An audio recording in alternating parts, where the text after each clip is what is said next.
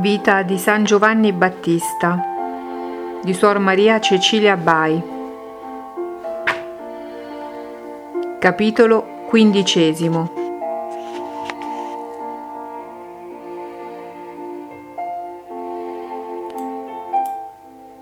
San Giovanni, nonostante non provasse mai la carne ribelle allo spirito, tuttavia soffrì delle angustie interiori per le lunghe aridità e le desolazioni con cui Dio lo provò.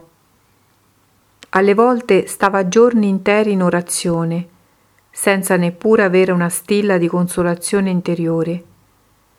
Specialmente quando era travagliato dal demonio, sembrava che Dio lo avesse abbandonato del tutto e lasciato in potere dei suoi crudeli nemici. E questo non per pochi giorni, ma per anni interi eppure soffrì tutto con grande pazienza e rassegnazione, lodando sempre e ringraziando Dio di quanto disponeva di lui. Dopo lunghe prove Dio lo favorì di un'altissima contemplazione, cosicché passava i giorni e le notti intere senza che neppure se ne accorgesse. Erano tante le consolazioni che il suo spirito provava nella contemplazione delle divine perfezioni e dei divini attributi che sembrava che non fosse più una creatura terrena, ma del tutto celeste, mentre non era quasi mai più capace di cibo e passava molti giorni senza che neppure pensasse al mangiare, stando continuamente assorto ed estatico. Alle volte era così acceso nel volto che sembrava tutto di fuoco, tanto era l'ardore dell'incendio che gli divampava dal cuore, che se dove stava a fare orazione c'erano il gelo e la neve, subito si scioglievano. Alle volte per la violenza si alzava e andava per il deserto come impazzito, gridando Signore basta, non più, non più, non potendo reggere a tanto ardore di carità che gli incendiava il cuore e dalla sua bocca uscivano sospiri tanto infuocati che sarebbero stati sufficienti a sciogliere i geli più duri dell'inverno. Sembrava un serafino d'amore. Lo Spirito Santo poi, che lo ammaestrava in tutto quello che doveva fare, lo arricchì tanto dei suoi doni che dopo la Santissima Vergine e San Giuseppe non vi fu santo che fosse tanto ripieno dei sette doni dello Spirito Santo. Lo Spirito Divino gli dava grandi illuminazioni e lo arricchì di scienza, di sapienza e di ogni altro dei suoi doni. Nonostante stesse in quella solitudine, vedeva le cose molto lontane e penetrava i segreti divini con il dono dell'intelletto. Capiva e misteri più nascosti. Infatti l'anima del santo fu tanto arricchita di doni che il Verbo incarnato poté bene esaltarlo e magnificarlo in presenza di molti, dicendo tra i nati di donna non venne mai al mondo nessuno più grande di Giovanni. Il santo, conoscendosi tanto arricchito di doni, non fece già come Lucifero superbo, ma si umiliò e riconobbe il tutto come dono di Dio, di cui si reputava indegnissimo, come dimostrò poi nel Giordano, di cui si parlerà a suo tempo. Anche nel deserto si umiliava tanto nella sublimità dei doni divini, si metteva spesso steso sulla terra ed esclamava E da dove viene a me questo, Signore? Da dove viene a me questo, che sono una creatura vilissima e indegna di essere sostenuta dalla terra? E quanto Dio lo favoriva, tanto più si umiliava e si concentrava nell'abisso del suo nulla, e intanto si rendeva più degno dei favori divini e delle grazie più scelte. Ebbe anche un'intelligenza molto più chiara della Sacra Scrittura, ne capiva tutti i passi con tanta chiarezza da sembrare che tutto quello che i profeti avevano scritto fosse tutto nella sua mente.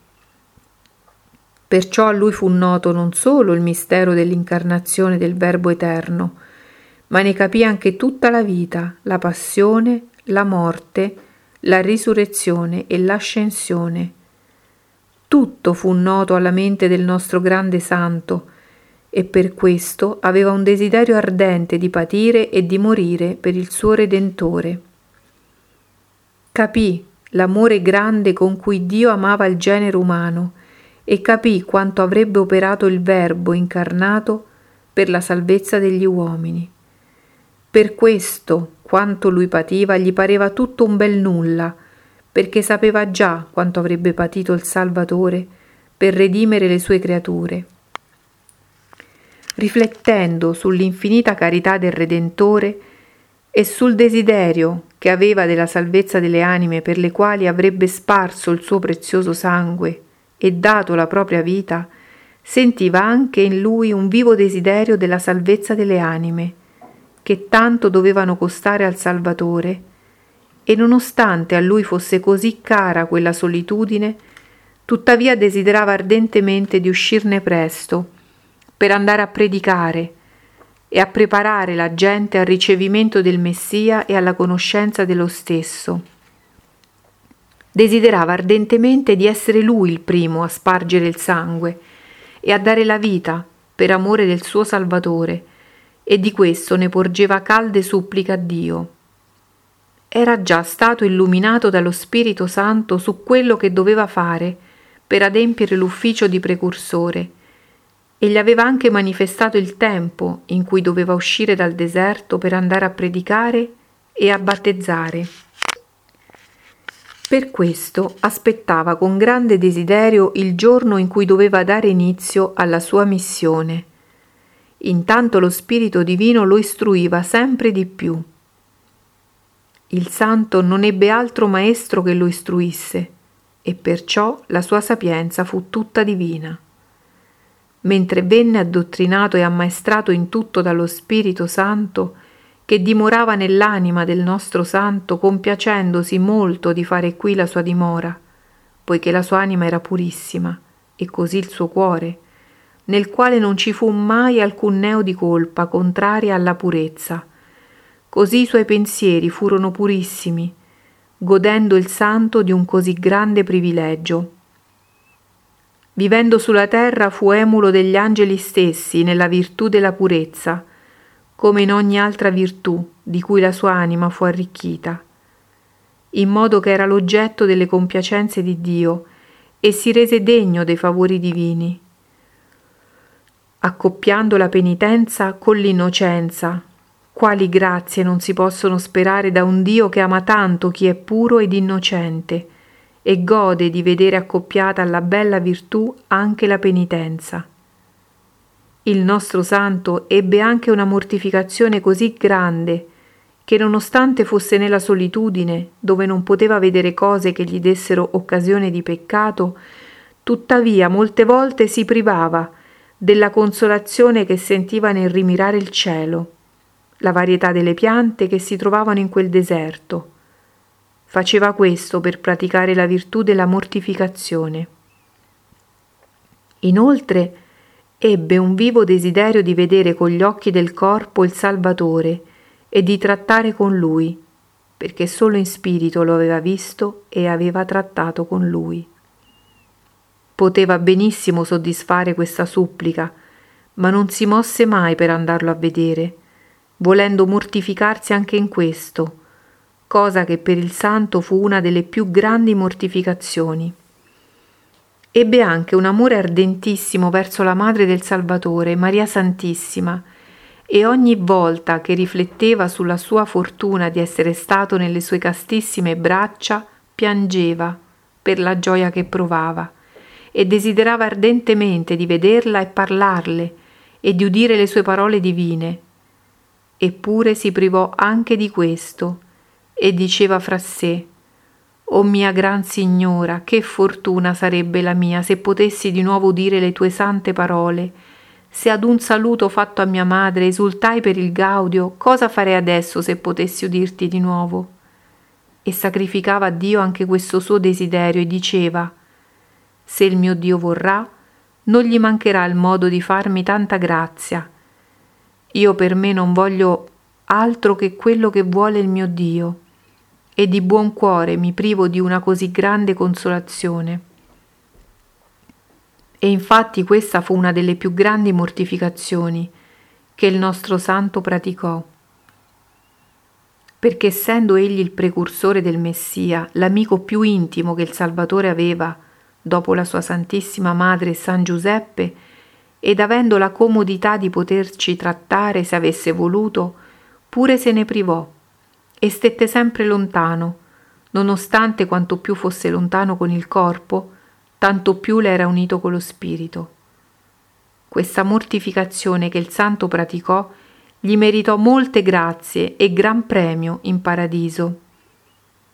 In tutto il resto del tempo che il precursore dimorò nel deserto, stette per lo più in una continua orazione e contemplazione, trattando familiarmente con Dio, perché essendo finite le battaglie dei suoi nemici, non si divertì più in cosa alcuna.